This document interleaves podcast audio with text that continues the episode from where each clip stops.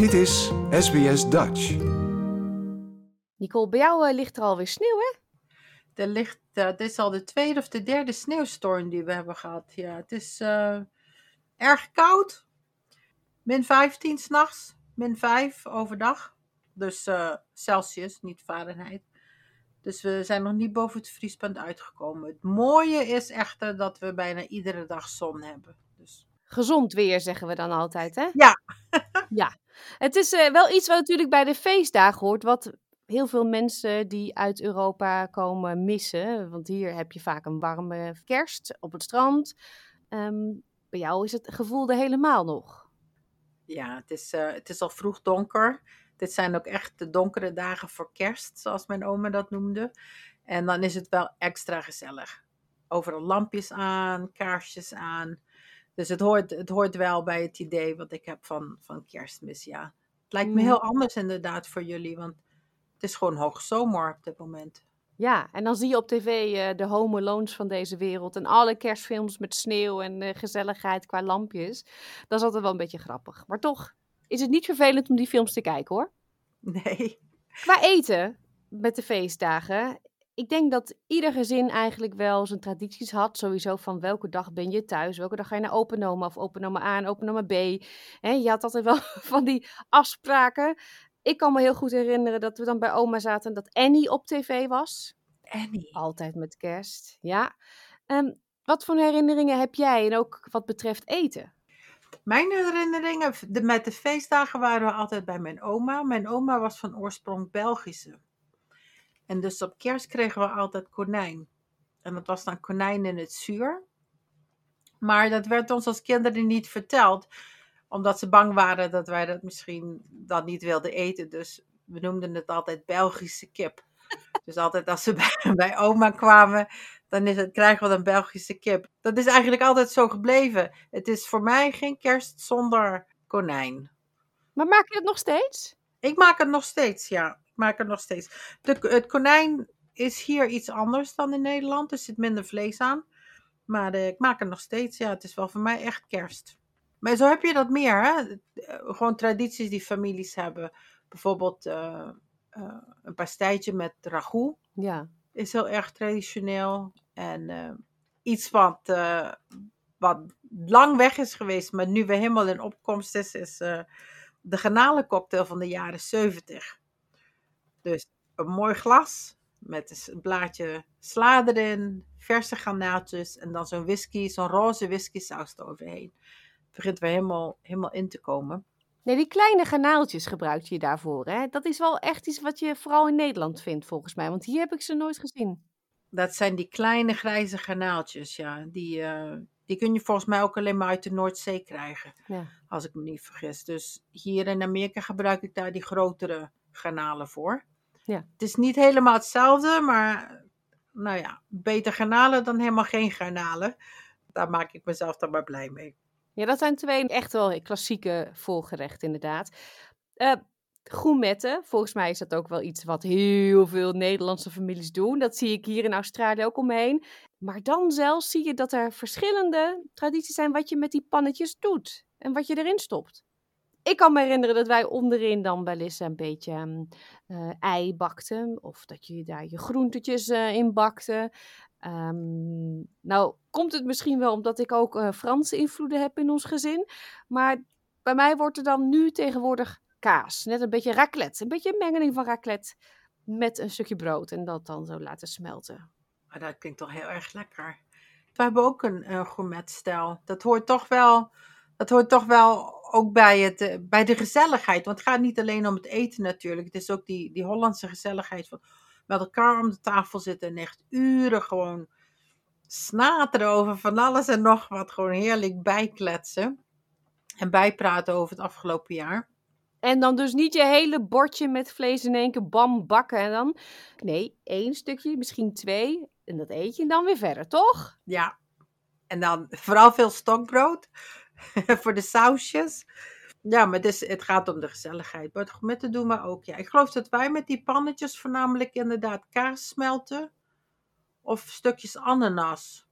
Maar nou zei jij iets toen wij elkaar vooraf spraken, wat ik Mhm. nog nooit over nagedacht had, dat je ook voor het kerstontbijt kan gaan gourmetten. Tuurlijk, ja, net zo gezellig. Maar wat gooi je er dan op? Wat zou je er dan op kunnen gooien? Nou, je kunt natuurlijk met eitjes beginnen. Je hebt dus eitjes, je hebt kaas, je hebt eh, worstjes, champignonnetjes. Als je een beetje meer de Engelse kant uit wil gaan, je kunt champignons eh, opdoen met uitjes. ehm, pannenkoekjes natuurlijk. Dus je kunt hartig beginnen en dan misschien in de pannetjes onderop kun je je pannenkoekjes doen, zodat ze niet vermengd worden met, met de worstjes. Ehm, vers fruit erop. Ja, kan van alles. Gewoon eens wat Ook anders. leuk. Ja. Ja.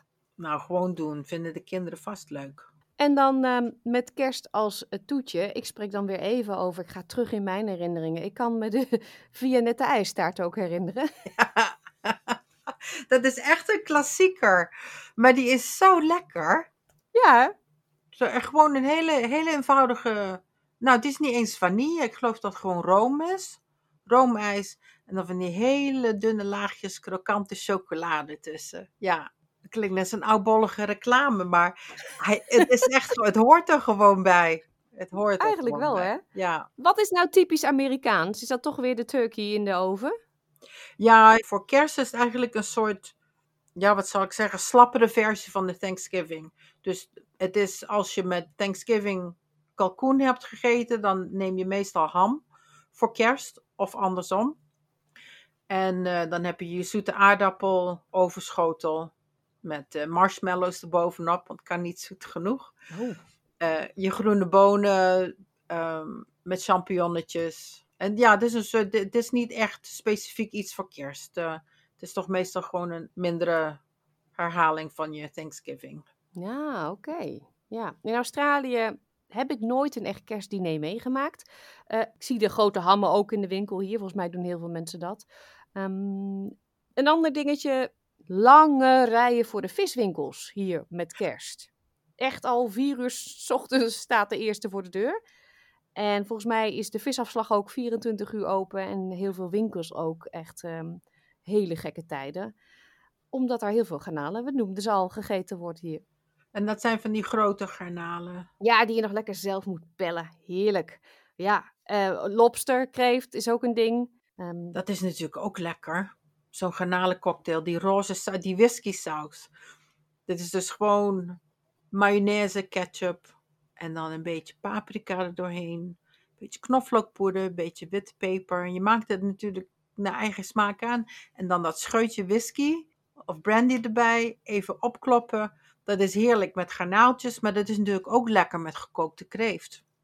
ook een heel goed idee inderdaad. Maar jij gaat daar de recepten voor ons doorgeven. Hè? Die kunnen we op onze website zetten. Ja, die geef ik aan je door met de instructies erbij. Om gewoon eens een lekkere ouderwetse, oerdegelijke Hollandse garnalencocktail te maken. Yes. En je noemde ragout. Dat is wel, als ik eerlijk ben, een favorietje van mezelf. En dat mis ik ook wel. Kan je dat eh, ook doorgeven misschien? Zal ik ook de ragout doorgeven? Zal ik zeker doen. En wat voor eentje dan? Want ik kan me herinneren kippenragout, champignonragout. Of heb je een basisrecept en vul je aan wat je, ja, wat je Ja, ik heb een recept voor kippenragout, maar daar kun je natuurlijk net zo goed varkensvlees voor gebruiken. Of gewoon champignons, allerlei soorten champignons is net zo lekker. Het is in principe gewoon even een, een maken. Dus dezelfde hoeveelheid meel en boter.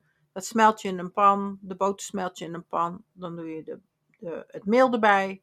Snel roeren tot een, een dikke pasta. En dan langzaam aanlengen met warme bouillon. Zodat je mooie gladde saus krijgt. Daar gaat de kip dan weer in. Want de kip is meestal. Ragout, begon als een soort restjesverwerking. Dus je had vlees over van de dag ervoor. Of van op, op zondag had je dan meestal een, een grote vleesmaaltijd. Nou, en dat vlees werd dan de volgende dag opgebruikt in, in een ragout. En dan over zo'n heerlijk knapperig pastijtje van bladerdeeg. Dan heb je dus het zachte, romige van de ragout. En dan dat knapperige van de pastei. Ja, dat is heerlijk. Een hele rare vraag hoor. Dat ragout, wat je dan voor zo'n pastijtje maakt.